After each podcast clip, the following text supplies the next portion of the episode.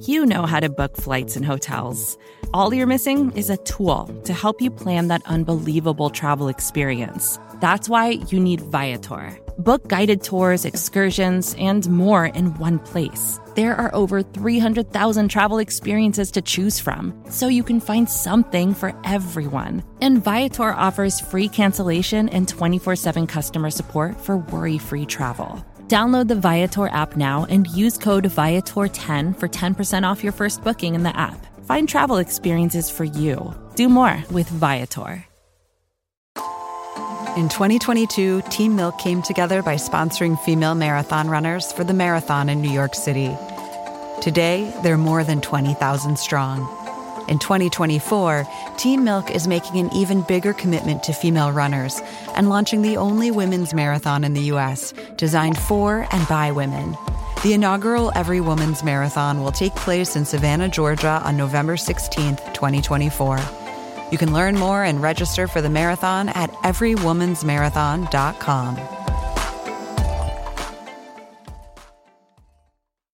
Hey, it's Max. I'm, uh...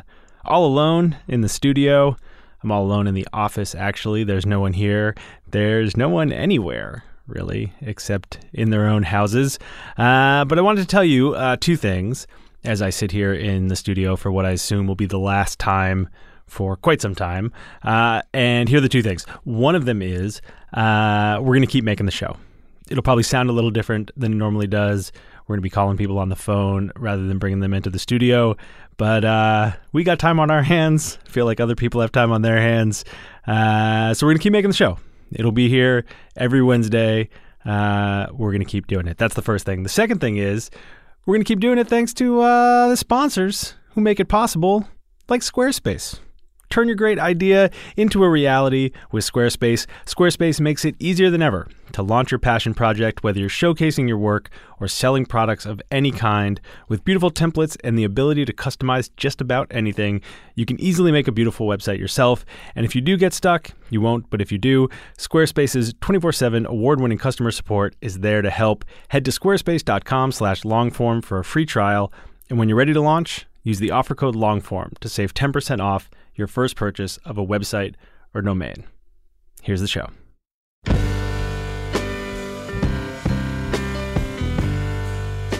Hello and welcome to the Long Form Podcast. I am Evan Ratliff, your co-host, and I'm here with Max Linsky and Aaron Lammer. Not here, here. No one gets together anymore. Generally, though, we're here together on the podcast. I do think our general tilt towards Uh, recording these introductions remotely now seems prescient. And I, I'd just like to congratulate myself as the person who uh, innovated not showing up to them. Is there is there some way where I could bet on whether or not you are going to make a self-congratulatory I've been quarantining for months joke on every intro of the podcast for the next like six months? Well, I like to think that I also helped prepare you guys. So the wealth was shared. It does seem like you've been living a very healthy lifestyle. Um, no, actually, I've just eaten like all of the snacks already, and uh, it's uh, it's getting grim. I, I am so incapable of working from home in the snack arena. It's it's a problem. Evan, uh, who is on the show this week? I, I understand that we have a timely guest. Uh, indeed. This week I talked to Jon Mooallem. Uh, Jon is uh, a very good friend of mine, as you'll hear on this episode. He has been on the podcast twice before. I was very much looking forward to speaking to him about uh, the book that he has coming out next week uh, called This Is Chance, uh, because it actually has a lot to say about this moment. It's about the Alaska earthquake in the sixties and the way people came together after that earthquake. Um, This wasn't exactly how we wanted to do it. He was supposed to be in New York. Obviously, he couldn't come to New York. This was taped less than a week ago, but still almost a week ago, but seems like uh, a universe ago. So uh, please allow for any differences in our in our situation from where we all were a week ago. But I do think that Jon is someone who can really speak to this moment. And I think the book really speaks to this moment. And uh, we talked a lot about that. If you are looking uh, to communicate with loved ones, um, let people know that you're all right and uh, share what's going on. This could be the perfect time to start an email newsletter with MailChimp. They bring you this show, which uh, I haven't discussed this with you guys, but uh, we're, we're just going to keep on doing it, right? Yeah, we're going to keep on doing okay, it. Okay, we're going to keep on Here's doing it. Here's the thing. It. Everyone just sitting around. We could call anyone right now and do the show. We're pros at sitting around. Oh, yeah. We're we're great at this. And now everyone's on our level. Everyone else is just sitting around, too. We're going to call them. Okay. Uh, here's Evan with Jon Mooallem.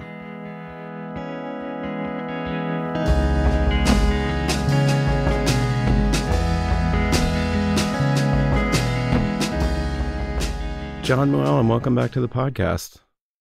Thank you, Evan.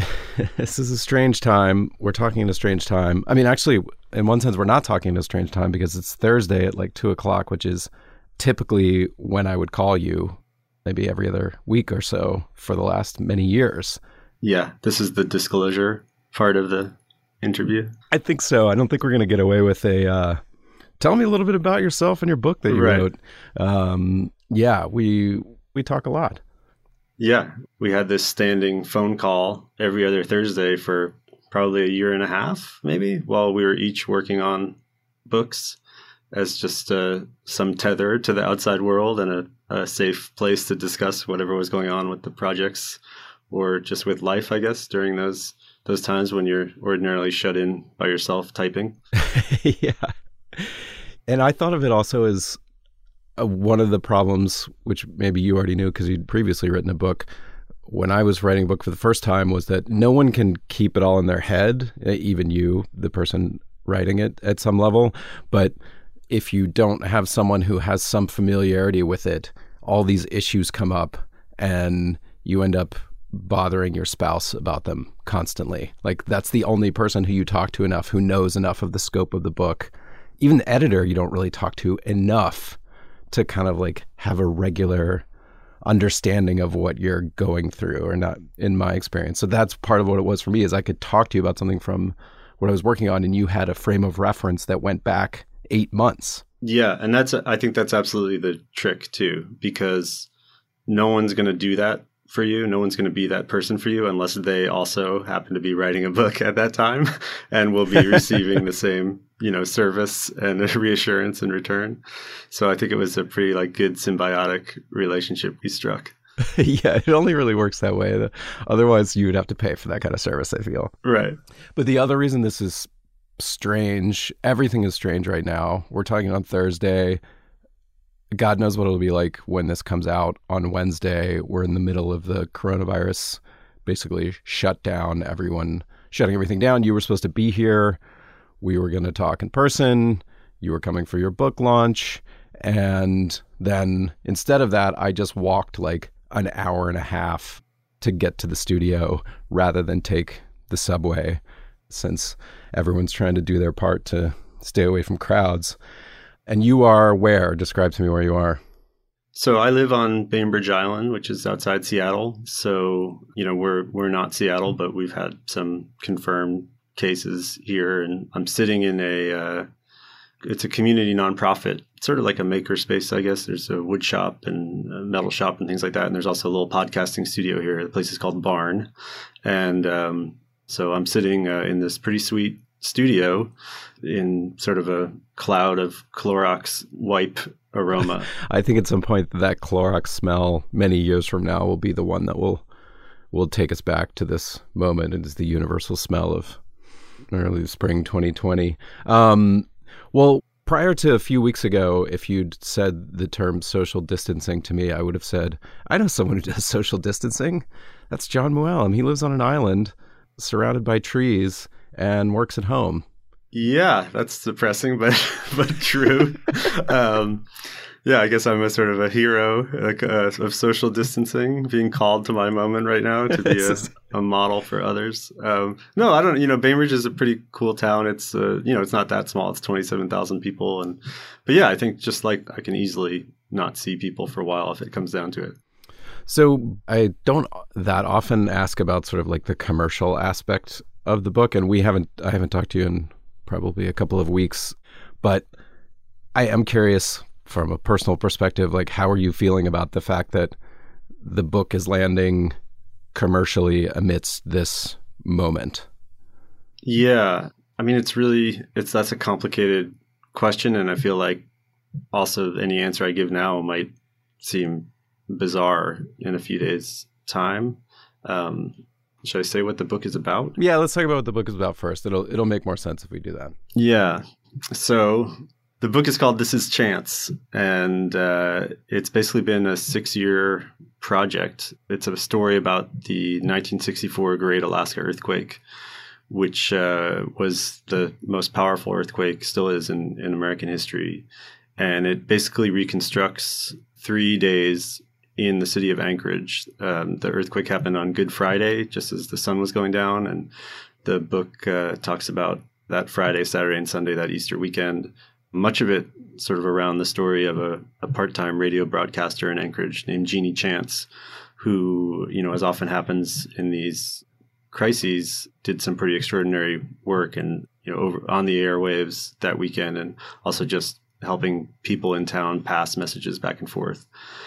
But yeah, one of the real, I mean, the idea of the book is that there's this fragility to ordinary life that we don't walk around thinking about all the time. But there are moments like this earthquake or like what's happening now when you have to recognize that so many of the things that we take for granted are provisional and can just kind of drop away.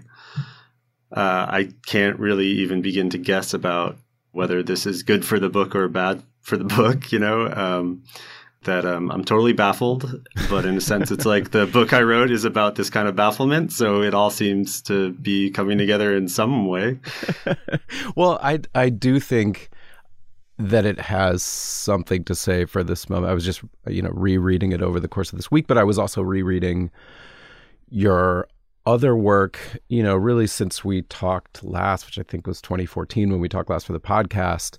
And I feel like at a certain point, you started writing about this idea in a lot of different places, in a lot of different forms, and the the idea of randomness, or in one story you called it sort of a world of tumult and indifference, pops up in all of these different places.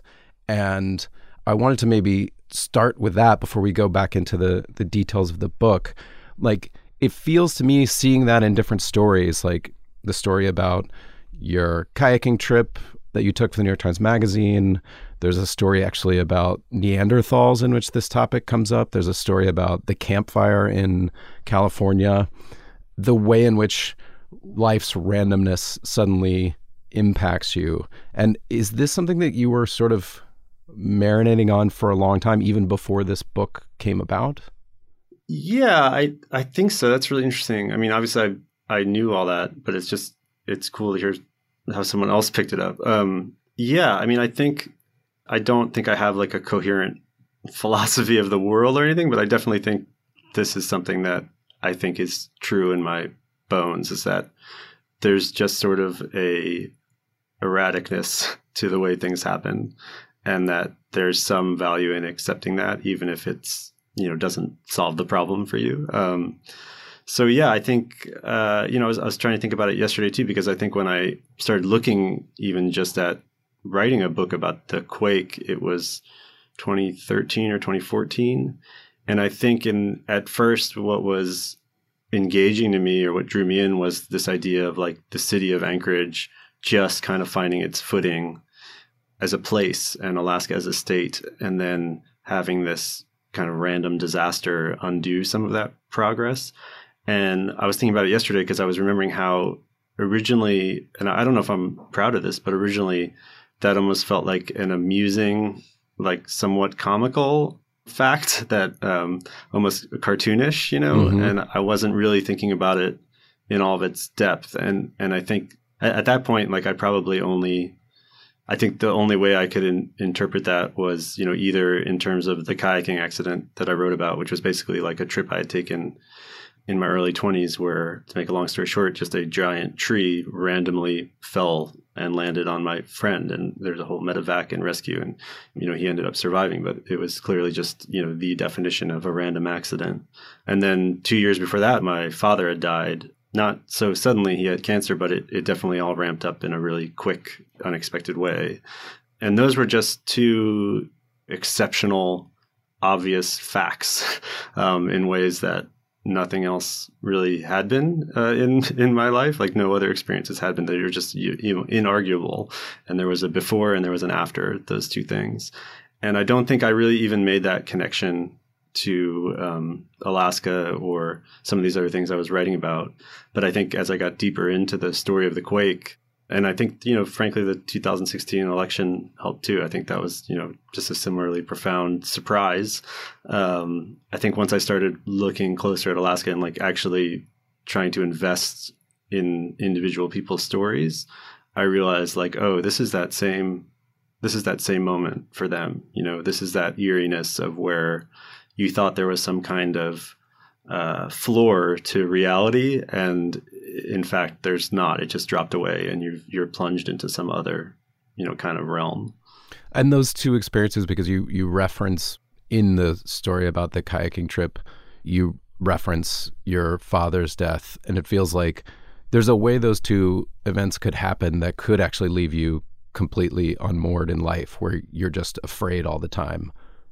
But it felt like you came out of it somewhat differently. What, how did you change between those two events? I, yeah, I mean, I almost think of them as one event. You know, they were about a year and a half apart, if I'm remembering right, or two, two years apart. And it was almost like, you know, I wasn't even beginning to deal with my dad's death when the accident happened with my friend John. His name's also John. Um, so it was almost like my father dying was one kind of alarm or wake-up call. And it, it's like if I hadn't gotten it after that, here came the second one to drive it home, you know. Um, it was like uh, they acted together. And yeah, I don't really remember being like living in fear of more terrible things happening. But I I do very clearly remember a kind of confusion. And I should also mention, I mean, my dad died three weeks after I graduated college. So I basically, I came home from college with no real plans. I had a job at a butcher shop near where I grew up, and three days later, he went into the emergency room, and then three weeks later, he, he died. So it was also at this weird time in my life where supposedly anything was possible, and this was like, oh yeah, like anything is possible, right? Mm-hmm. So I do remember in that at that time, just really struggling with all kinds of indecision. You know, the Robert Frost poem about the two roads that diverged in the woods. So I was really yeah. into poetry at that time. Yeah. And uh, that's also like famously like probably the most misread poem in the American language, because it's really not about deciding to take a brave path on your own. He's saying very clearly, like, there were two roads and they were both about the same. One was just slightly less traveled by. And I decided to take with that one, and that pretty much evened them out. And uh, and you know what? It, it really doesn't matter. They're going to send me to different places, but it's, you know, I can't claim that there was any kind of momentous benefit or failing in the choice I made. And I just realized just like that was my life. You know, it was just like staring at two or more paths at everything and just being like, well, you know, it, it matters, but I also know it doesn't matter, and just not knowing what the calculus is to make any decisions anymore. I think this is what everyone, what I'm sort of getting to, and why I'm kind of backing into all this by asking about that is like, yeah. This is what everyone's thinking about right now. Right. And just sitting down and rereading a bunch of your stories and rereading the book in this exact moment where your random touch of a doorknob could change the course of your life. That's the idea that's kind of like floating around in the world. It, it very much connects with what happened to you and what you've sort of been writing about in different ways for the last, like, maybe your whole career, but especially I feel like over the last, you know, six to eight years in different stories. Yeah. I mean, I also think it's, it's interesting because I don't want to feel like, you know, this is my unified theory of everything, and therefore I apply it to every story I write. I mean, clearly, I think I would have done some of those stories differently if I hadn't also been working on the book at the same time. But I also think that's genuinely there, and someone else might have just told the story the other way. But yeah, I think that in a lot of ways, I'm, you know, not in this context by any means, not in terms of coronavirus, but in a lot of ways, I just kind of am amused by that facet of existence too, right? So it's not only a, a terrifying familiarity with it.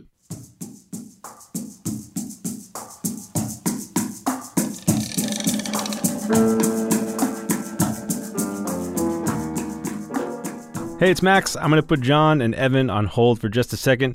Tell you a little bit about a sponsor making today's show possible. It's Squarespace. It's time to turn your dream into a reality with Squarespace. And here is a thing uh, that I know.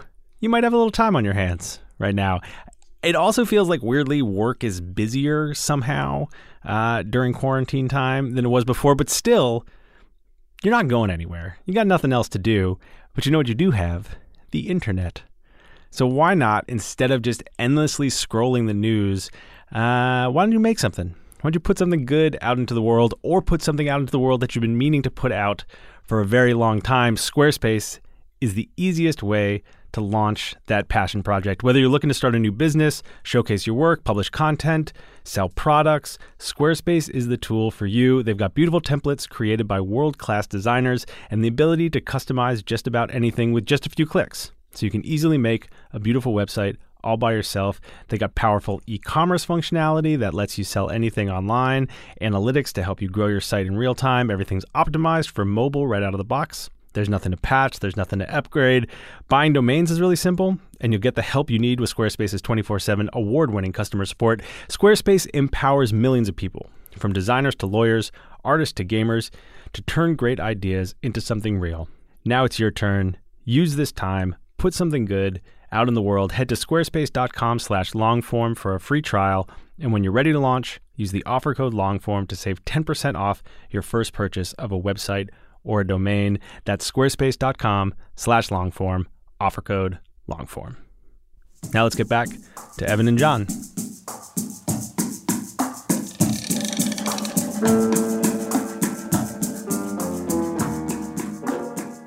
Where and when did you come across the Alaska earthquake as a topic that you sort of wrote down on a list of topics that you might want to look into? Yeah, so there's sort of a longer version that's, I tell like a very quick version of that in the middle of the book, and the longer version, which I can tell somewhat quickly here, is actually relates to the kayaking story, which is that my friend John, who was in the accident, you know, was recovering, and there was a, a time about a year and a bit later when he and I were both uh, living in Portland together for a short time.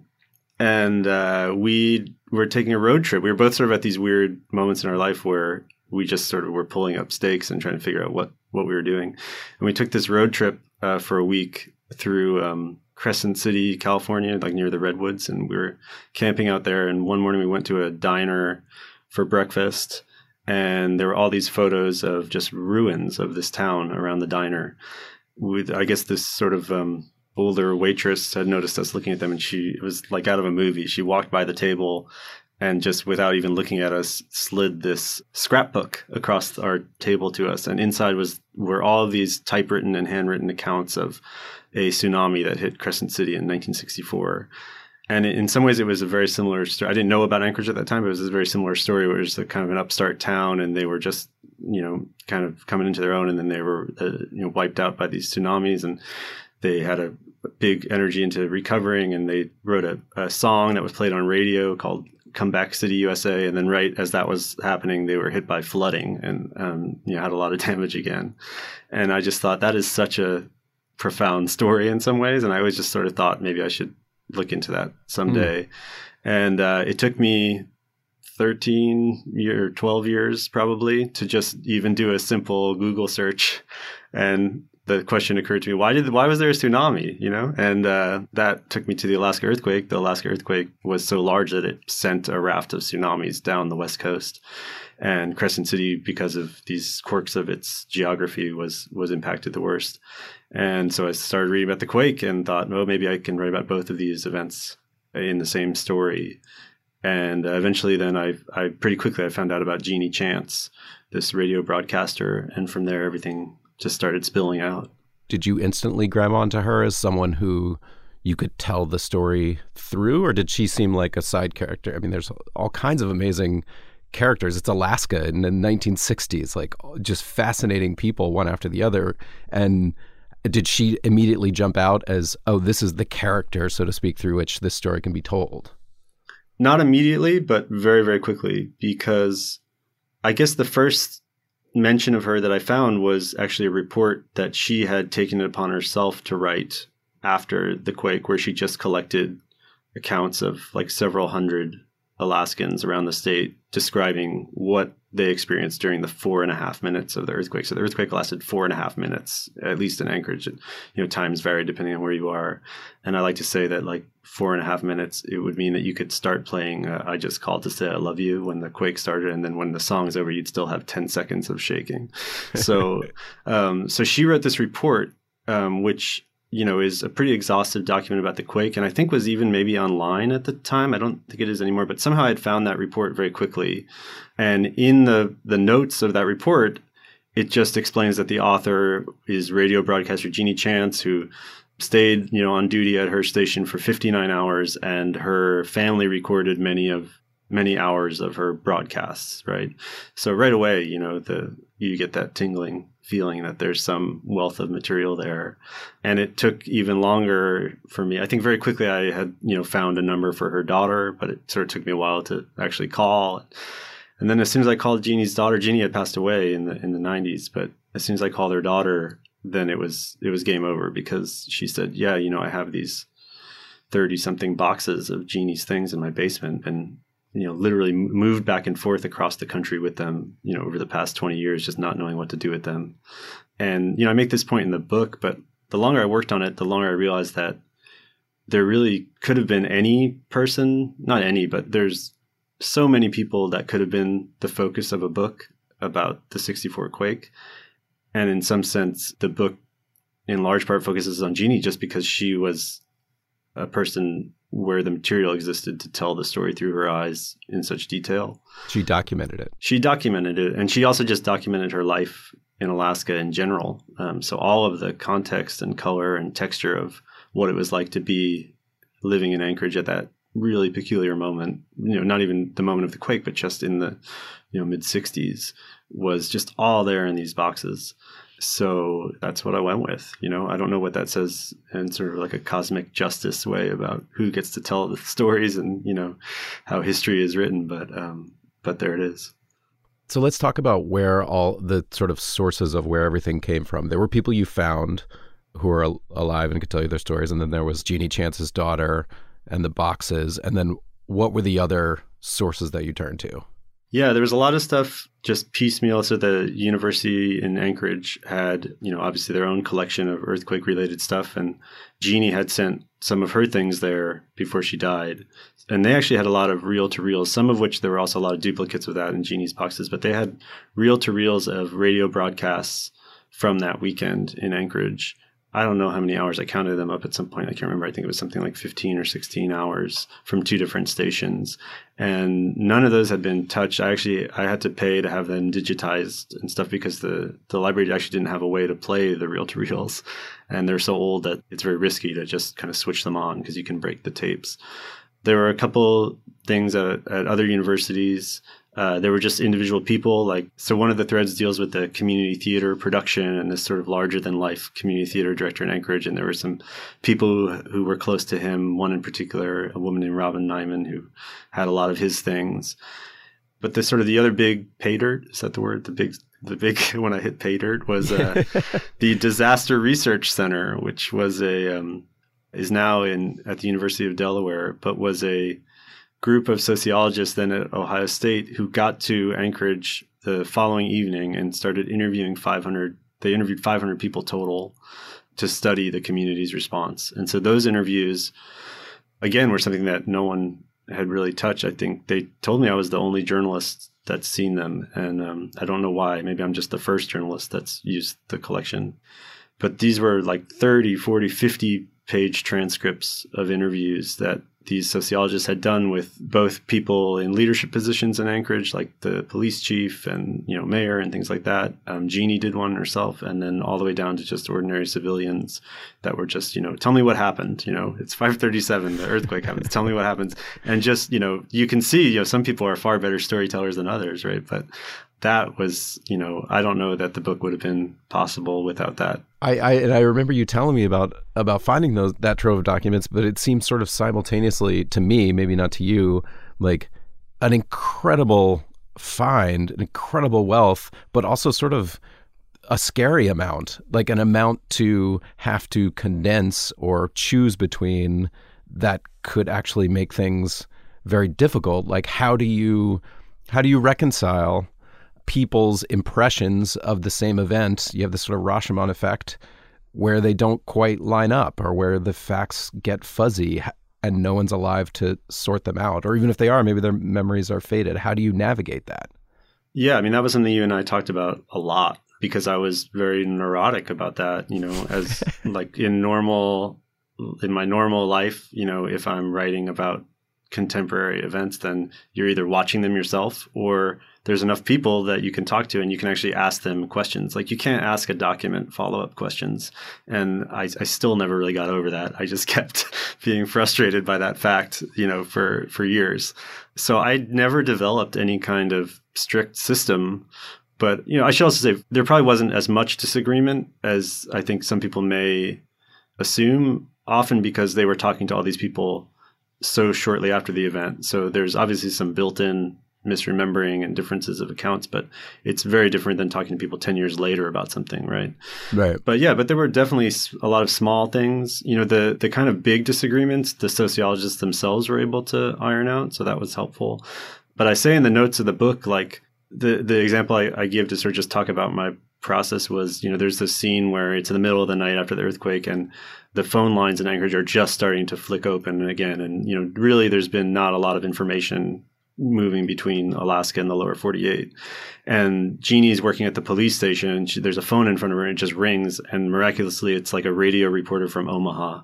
And he just is like, tell me everything you know, you know. And uh, so I have a recording actually of her talking to him on the radio because they taped that conversation and put it on the mm. radio. So I had that, right? But I was trying to describe it from her perspective.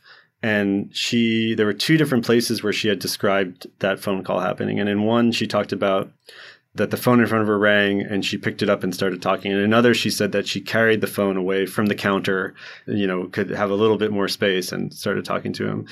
And uh, so which one was it, you know, right? Like, you want to show it happening, right? In the one where she talks about how she was going, carrying the phone away, she was writing to an editor where she was also f- trying to freelance some pieces later after the quake. And she seemed to be using it as an excuse. Like, she didn't have her notes in front of her because she had carried the phone away. And so I thought, well, that's a little suspicious, right? In the end, I just didn't specify, right? In the end, I just decided I don't, I can't say one or the other. And uh, I say in the note to the book, like, I literally lost sleep over that one night. Like, I found myself in bed thinking about that, turning the question over my mind, and just how insane that is. Like, I do not know why it matters. I do not know, you know, what I feel like would be so terrible about it. And yet that's like, it wasn't a choice. I wasn't choosing to deliberate to that extent, but it just happened around the same time. So just, sorry, one other thing is that I might have told you this, Evan, but I have a friend um, also named John. This is a podcast where I talk about all my friends named John. how many but, How many Johns um, have you got? I think that might that might be it, actually. Um, but yeah, my friend John, he's uh, you know, like a really well-read guy, not a writer, but a really well-read guy. And he lives in Portland, and I was there interviewing some people for the book, and I stayed with him and was just kind of catching him up on, um, you know, how it was going with the project and stuff. And he was telling me how he's a big Eric Larson fan, you know, and he was telling me about one of Eric Larson's books, which I hadn't read, and why it was his favorite one. And he was telling me the whole story. And then at some, and he's read all the Eric Larson books. And at some point he said, yo, and the crazy thing is, is like, there was actually a guy who was, you know, like the ambassador to whatever country that was, you know, during the rise of the Nazis. And uh, so there's like, you know, it's sort of based on a true story, you know. And I just thought, like, I've heard Eric Larson on this podcast talking about how diligent he is about getting every detail right. And, you know, my buddy John, like, he didn't even care. It didn't even occur to him. He just assumed it was embellished slash made up to a large degree. And it did not detract from his enjoyment of the book at all. So you're confronted with something like that, and you just realize, like, how niche these, you know, anxieties and compulsions some of us have are. And yet, like, I definitely can't disown them. They're important for some reason. I just don't know why, really. At that level, I'm going to say. I mean, I'm talking about the level of, like, did Jeanie take a phone call at the counter or away from the counter? I mean, obviously, there's bigger questions that matter a lot more. But yes, but I think the question that always comes up is, is that some sort of slippery slope? Like, is that the thing that you're afraid of? That if... If you start saying, well, it doesn't matter where she did the phone call, no one's going to know, that then you will somehow fall into a habit of applying that everywhere? Or is it something where like the whole project of doing this type of journalism unravels if you decide you don't care? Right. Yeah. I mean, clearly that's true at some point. I don't think you need to maybe draw the line where I was drawing it. But yeah, if you don't draw the line there, I don't know where you do draw it. So I think I think that's probably exactly right. And I think there's also part of the equation, which is I could tell it in that detail. You know, like I had the ability to tell a story in just an insane amount of detail in many places. And so you should do everything you can to do it correctly, right? Faithfully. Yeah. Yeah. So this started as an audio piece, which I remember having the privilege of reading drafts of before it went out. But I don't know why. Why did it start as an audio piece? I mean, it's really like a live show that became an audio piece. Yeah. So this was a project that we started working on in two thousand fourteen, I think. It was commissioned by ninety-nine percent Invisible.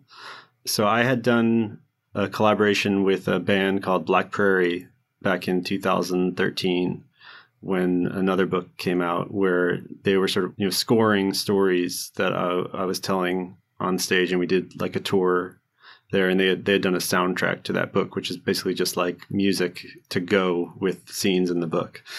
And it was just really fun to do something in collaboration with other people and just kind of fresh and in a new form and sort of make it up as we went along. And we really wanted to do it again because in, in that one, it was very slapped together almost. Um, you know, they had written all this music. I'd written this book. And then in order to create a performance out of it, we just kind of slammed the two together as best we could. And when we were done, we were like, huh, you know, this is a pretty interesting like way of telling a story. Maybe we should do another one and start from the beginning together. So we knew we wanted to do that again. And uh, Roman Mars from ninety-nine percent Invisible had recorded one of those shows and broadcast it on the podcast.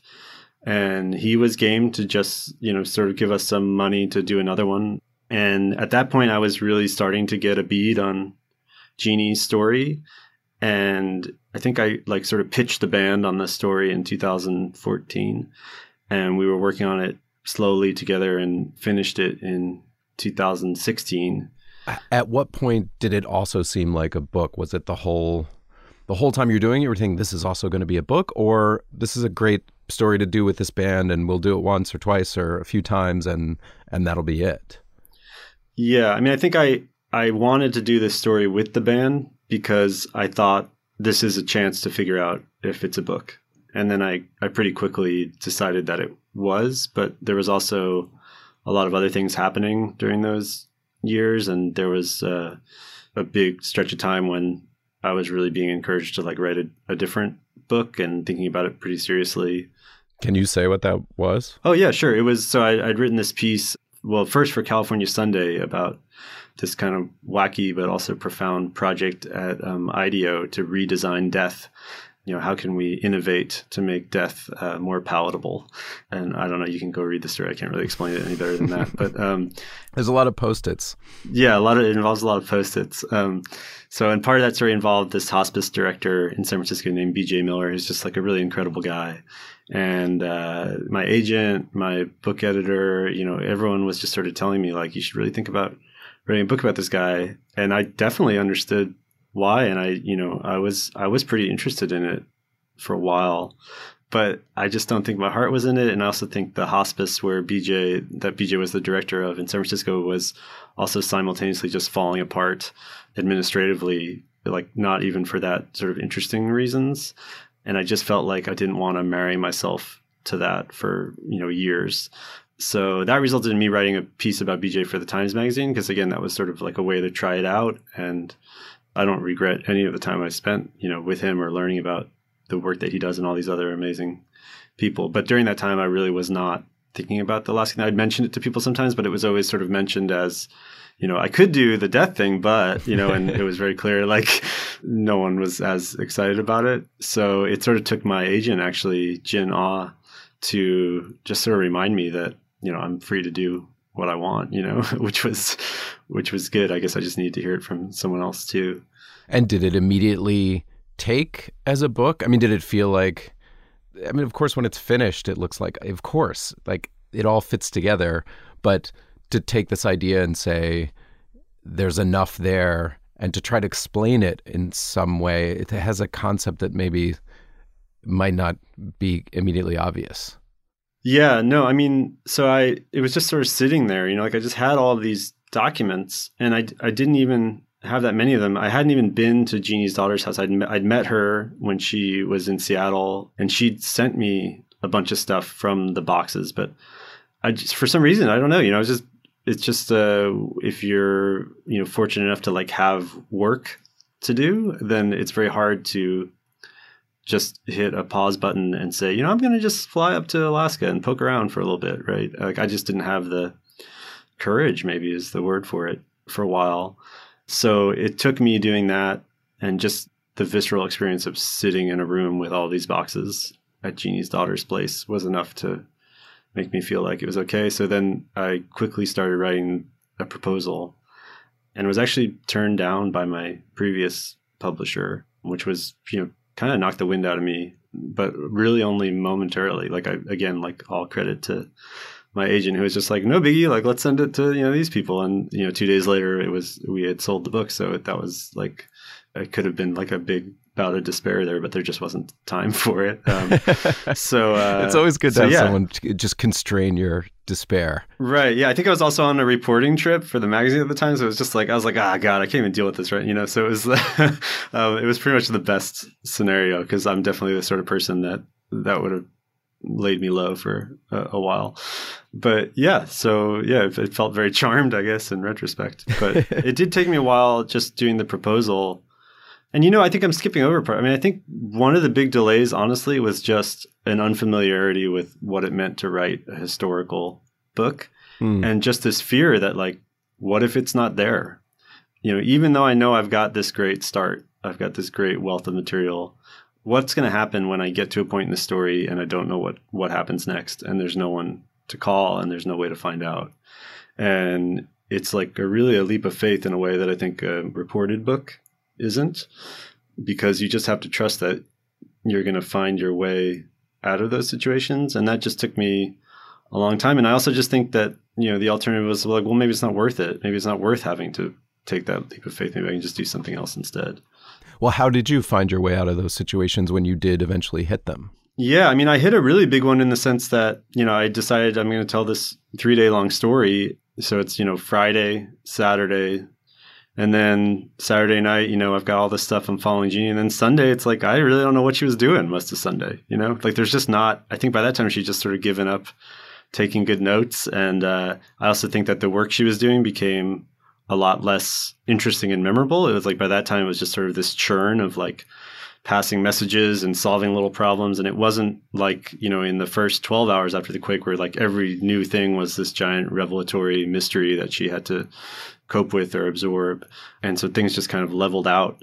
So that was difficult. And I think I just say in the book, it's like it became hard to track her at that point, and here's the reasons why. And fortunately, there were enough other threads of the story that had emerged at that time that it didn't need to hang all on her. You know, it wasn't a book just about her anymore. I think like the city itself really became a character. And there's, you know, Frank Brink, who's this theater guy who, who kind of comes into the story around that time. I and love then Frank the sociologist Brink. Too. We all love Frank Brink, Evan. I mean, yeah, he's just like, I, I don't know that there'll ever be a person as uh, satisfying to write about that I'll find as Frank Brink. I, the first time you told me about Frank Brink, he had this sort of uh, like Christopher Guest, you know, Waiting for Guffman quality, the, the theater director in this, in the faraway place, who's like making a big deal out of everything because he didn't make it when he was, you know, trying to hit the big time in New York. But then in the final, the final version of him, that's like there, but that's not the essence of it. Yeah. I mean, I think that's like, yeah, you're exactly right. Like that's how we can see him. Right. But within his world, I mean, A, the stuff he was doing was apparently pretty great. You know, mm-hmm. like he was somehow wringing these performances out of, you know, maintenance men and, uh, you know, judges and school teachers who were coming to his rehearsals, you know, after long days of work. And he was making them read Stanislavski and do all these movement exercises and somehow just staging these pretty great productions. So, yeah, I think it's like, I guess that goes back to what I was saying before about how I maybe sort of trivialized the weight of Anchorage's story at first, and then once you get a little more absorbed, you can see it on its own terms. And you can see that, like, you know, any town would be blessed with a Frank Brink-like character. I mean, there was actually one, he's passed away recently, but there was a, a very similar guy in the town where I live, you know, who was just sort of a fixture of the arts community here. And that's like a really real beneficial thing for community. So, yeah, it, you know, I, I never stopped being amused by him. I think it's great to have both of those perspectives in mind, so you can show them both. But yeah, you're right. It got a lot more, it got better, really. It just got fuller. So the show that they're putting on is Our Town, and that's a big part of the story. And I want to talk a little bit about the high wire act, as I see it, of how you wrote that into the story. I don't know how much of that you consider like a spoiler. Oh, I don't, I have no idea. I haven't even thought about it. So there's a frame around the book, which is the play Our Town, which has certain characters of which you become one. And that, even as I'm describing it now and having read the book that you pulled it off, it seems very difficult to pull off. Yeah, I also think when you just said it that way, it sounds so experimental or something, or like, I don't know, it didn't it didn't seem that complicated, you know, when I was, I hope it doesn't read like some, you know, it, so Our Town is, um, I don't know that I'd ever seen, I'm sure I read it in high school or something, but honestly, like my real frame of reference for Our Town was a Growing Pains episode where Kirk Cameron was uh, playing the stage manager at his, in his high school play. Um, and uh, yeah, it's a play that's just, it's about three days in a small town. And just everyday life in this town. And, you know, there's a young couple that fall in love and get married. And the sort of weird feature of the play is that there's this character called the stage manager who is supposed to be like the stage manager of the play, and who comes out and talks right to the audience and says, you know, his first line is, "This play is called Our Town." And he says, who who wrote it? Thornton Wilder. And who's directing it at that particular production? And there's these blank spaces where he's supposed to fill in the names of certain cast members and stuff, so that each community who's doing it can have the adjusted just to them. So, but the eerie part of it, and the reason why I think the play is is so strange and not this simplistic kind of, you know, Americana drivel that I think people assume it is, and I sort of did, mm-hmm. is that the stage manager also is uh, omniscient somehow. And so he's just, he'll be, you know, two people talking on stage, and he'll interrupt their conversation and say to the audience, you know, here's how they died. And he'll just, you know, tell you how they died, um, which is he does repeatedly. So uh, I kind of use that. I had this experience where when I was researching the book, it's very bizarre to learn this much about three particular days from so far in the future, because you see what's happened to all those people. You know, I would read an interview with somebody, with a sociologist done, and I would go Google them to figure out if I could talk to them, and you'd find an obituary, you know. That was something that I was just kind of blown away by very early on in the process. I was like, this is not something that happens in ordinary life. In a sense, it felt like I was walking around in Anchorage that Easter weekend in nineteen sixty-four. And yet I also was carrying with me all of this information about what was going to happen to these people. And then I, I finally got around to reading Our Town, because I knew I was going to be writing about that play. And I get to the stage manager saying, you know, see that paper boy? Like, he's going to go to war and die, you know? And uh, I just thought, like, geez, you know, that's what I, I, I do that. You know, like I'm, I, that, this is the only other person that can do what I'm doing right now. You know, like we're, I have that same superpower, weirdly. And I just knew somehow that was important for the story, I guess. If the idea of the book was about this preciousness and this fragility to all of these otherwise mundane moments, somehow knowing the end of the story just brings that into such sharp relief. And that's the point of the play too. So it's just this weird thing where the, the two things kind of merged in my head. But again, it's just so weird to say this out loud, because it doesn't, I feel like I'm explaining some very high concept thing, but I, I it didn't really feel like that. It just felt like this is just the way that you're telling a story, as if you were telling it to someone, you know, over dinner or something. Yeah, but it's still the way it locks together as a reader. I feel like the first time you experience, you do a little, a bit of stage manager where you say, oh, and this guy died in this way, or this guy died before this guy, and then this guy died. And it's not typical. Like, it's not how a story is normally told. And so it, I feel like it requires a little bit of faith in the reader to kind of like be carried along with it. And then at some point it just kind of like locks in that that's what you're doing, or at least that was my experience of it. Does it feel risky to you that the reader might not understand that's what's going on? Yeah, it does. At, at least for a while, you know, like there's just, it's not risky in that like, it doesn't take long for it all to come together, hopefully, you know, but there is a period of, I guess I'm just hoping that you're drawn into the story enough that you can be taken aback by certain things and just trust that I know what I'm doing, I guess. um, you know, I, I try, I hope I know what I'm doing too. I mean, I, I feel like I do, and that's all I can, that's all you can do, you know, like I just, I just feel like that's true of writing any of these kinds of stories, is that if it makes sense to you in more than just a superficial way, like if you just feel like, oh, this is the way to tell the story, you just kind of have to go for it. And I, I think you and I have had this conversation a lot. I definitely feel like I talk to writers about this a lot, where sometimes you'll turn in a draft to a magazine editor and it basically comes back where it, it's like, ah, I didn't really get this, like here, like try it this way. And it's a much more, I guess, conventional structure or whatever it is, right? Mm-hmm. And I used to just be like, okay, well, I guess what I was trying to do doesn't work, right? And now I feel like I have a little more confidence where I start to think, well, maybe they didn't, maybe it didn't work enough that they even knew that I knew what I was doing, right? Like maybe my vision is worthwhile, or at least worthwhile enough to try again. And I just, I just didn't clear a bar where like they could see it through the mess, right? Uh-huh. So I'm gonna I'm gonna like talk to them and explain what I want to do and, and try it again. And that was sort of a turning point for me, I think, where just to have that level of trust and just even like the um, I don't know, the audacity to like take more of the editor's time to put them through a second attempt or something. But but I do feel like I look at the facts and the information and I just see a way to do it. And it's not the only way to do it, and maybe it's not even the best way to do it, but that's the way that feels natural to me. So I've got to try to do it that way and do the best version of that I can before I'm going to try to do something that's not going to come naturally to me, because it's not, it's probably, it's not going to be as good if it's not like the one that's right in my, my mind, you know? Mm-hmm. And did the people, when you started reporting and you were just interested in, okay, what happened here? And then you find Jeanie and you're looking at how people are responding. Did ultimately the way that people did respond, to what extent, I guess, did it match what you thought going in, in terms of how people would would react to this like totally random, sudden, life-changing event?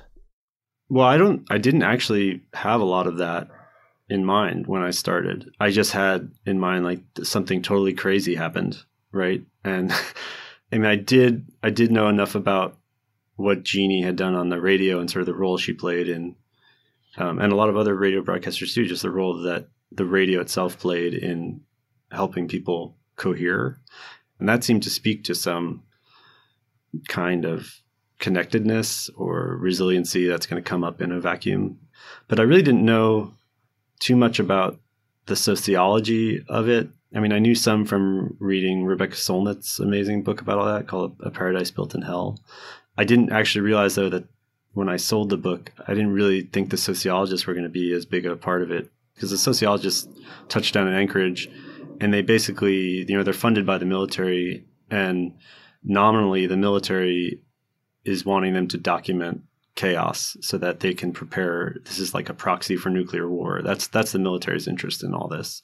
And the sociologists are are documenting the opposite. They're documenting how well people work together, right? And so basically, I realized I had a story where you see in very specific, intimate ways individual people working together. Yeah, I I, I want to go back to this idea of what the lesson of how these people responded sort of means for this time in which we are currently talking. Because I, ke- I kept coming, when I was reading through stuff, I kept coming back to to to the kayaking story that you did. And there was, there's a quote in there from Hayden Carruth, who, maybe you can describe who Hayden Carruth is. He, we might have even talked about him on a previous episode. I can't remember. Yeah, so Hayden was a, a poet, an American poet, who I got to know a little bit when he was eighty-something and I was twenty-two. Um, I worked at a literary magazine at the time, and so part of my job was basically writing letters to Hayden to get his feedback on poems. So he's a very particular,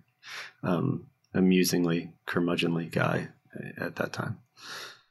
And uh, actually, this is a sideline to what I was going to ask you, but there, the, you describe in that story uh, that you were sort of enamored with his persona, his like life in the woods uh, lifestyle that he had. And it really reminded me of something we haven't talked about yet, which is uh, the Walking Podcast. Like in some way, I feel like the Walking Podcast embodies uh, what you describe as like the Hayden Carruth like uh, persona that you admired. That's really funny. I mean, I think Hayden would find that ridiculous. I think, I think you would, you know, think it's, uh, you know, just absurd that anyone would commodify walking. The Walking Podcast being a podcast in which you start a tape recorder and then go on a walk through the woods and record that walk mostly without speaking. Yeah, I read an ad in the middle and that's that's it. Yeah. I mean, it was named one of the best podcasts of twenty nineteen. Uh, yes, by yes. M- I think more than one outlet even. Uh, I think so. Definitely one, maybe two. I think the A V Club also. Yeah.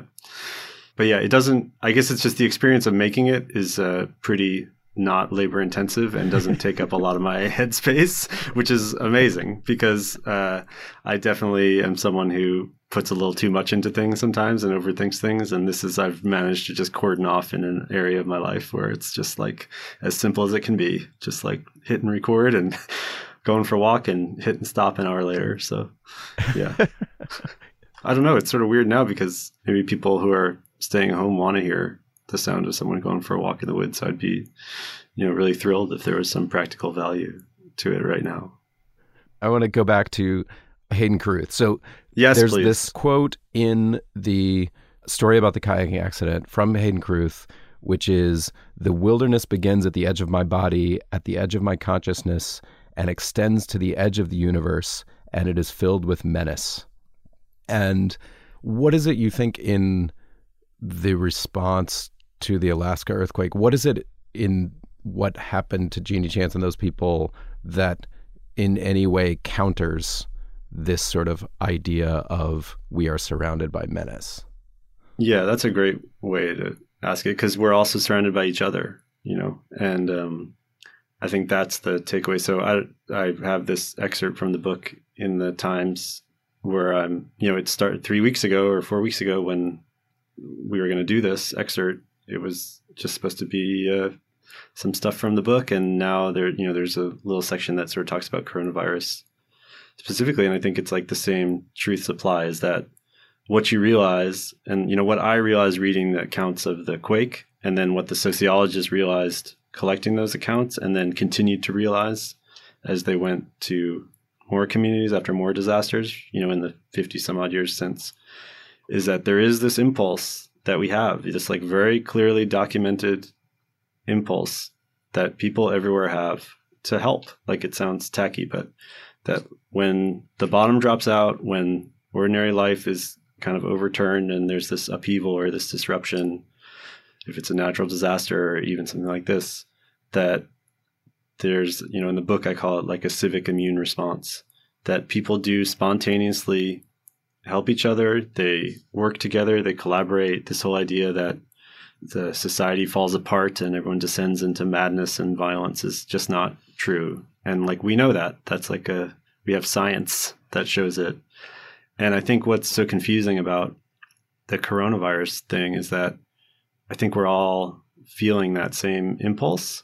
And it's not, for a lot of us, there's no immediate danger, right? It's not, I talk about a woman who during the earthquake, she was on a stairwell and the shaking started and she saw this child in front of her who was just like, you know, bouncing all over the place. And she just grabbed the child, like without thinking, just grabbed the child and held on to him. Mm-hmm. And uh, she said, uh, you know, the, all she was thinking during those four and a half minutes was, I'm thankful I'm here. I'm thankful that I'm here so I can hold on to this little guy, you know. And we don't, I don't think right now we have a, there's no problem right in front of us to solve, you know, for a lot of us. You know, there's clearly a lot that we can be doing to help, especially the people who are the most vulnerable. But I think generally, like, it's very confusing to know what to do.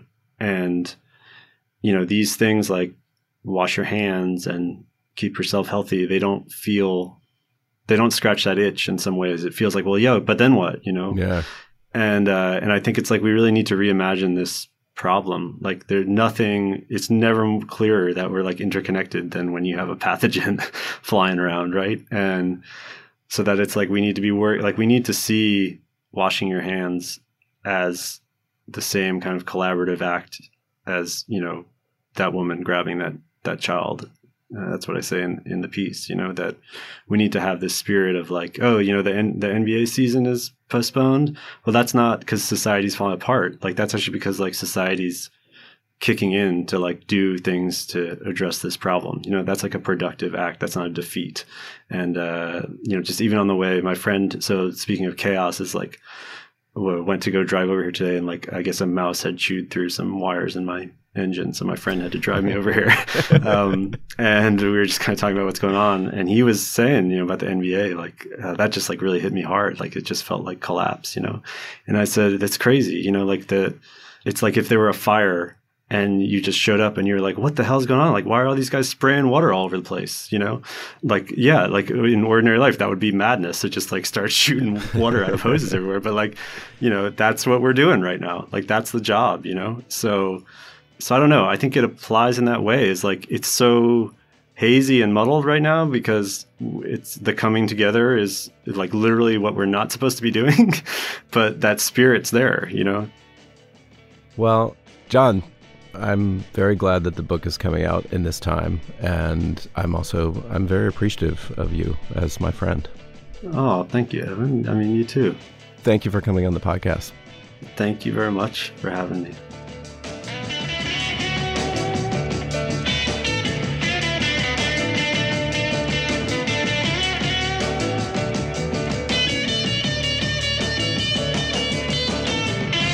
That's it for this week's Long Form Podcast. I'm your co-host, Evan Ratliff. Thanks to Jon Mooallem. His book is called This Is Chance. Obviously, I recommend that you go pick it up. Um, not only that, but uh, support any author who has a book out right now. It's a tough time for authors whose books happen to be showing up in this particular time. You can order online from a lot of your local indie booksellers. Some of them are offering touchless delivery. Some of them are offering pickup. You can order elsewhere online, but it's a great time to buy some books and support some authors. Special thanks to Chris Walker at Bainbridge Barn for making this recording possible. Thanks to my co-hosts, Max Linsky and Aaron Lammer. Thanks to our intern, Marina Clementi, and our editor, Janelle Pfeiffer. And thanks to our sponsors, MailChimp and Pit Writers. And thanks to you, our listeners. We always appreciate everyone who listens to this show, but particularly in this moment, I hope everyone out there is staying safe and sheltered to whatever extent you can. We will see you next week.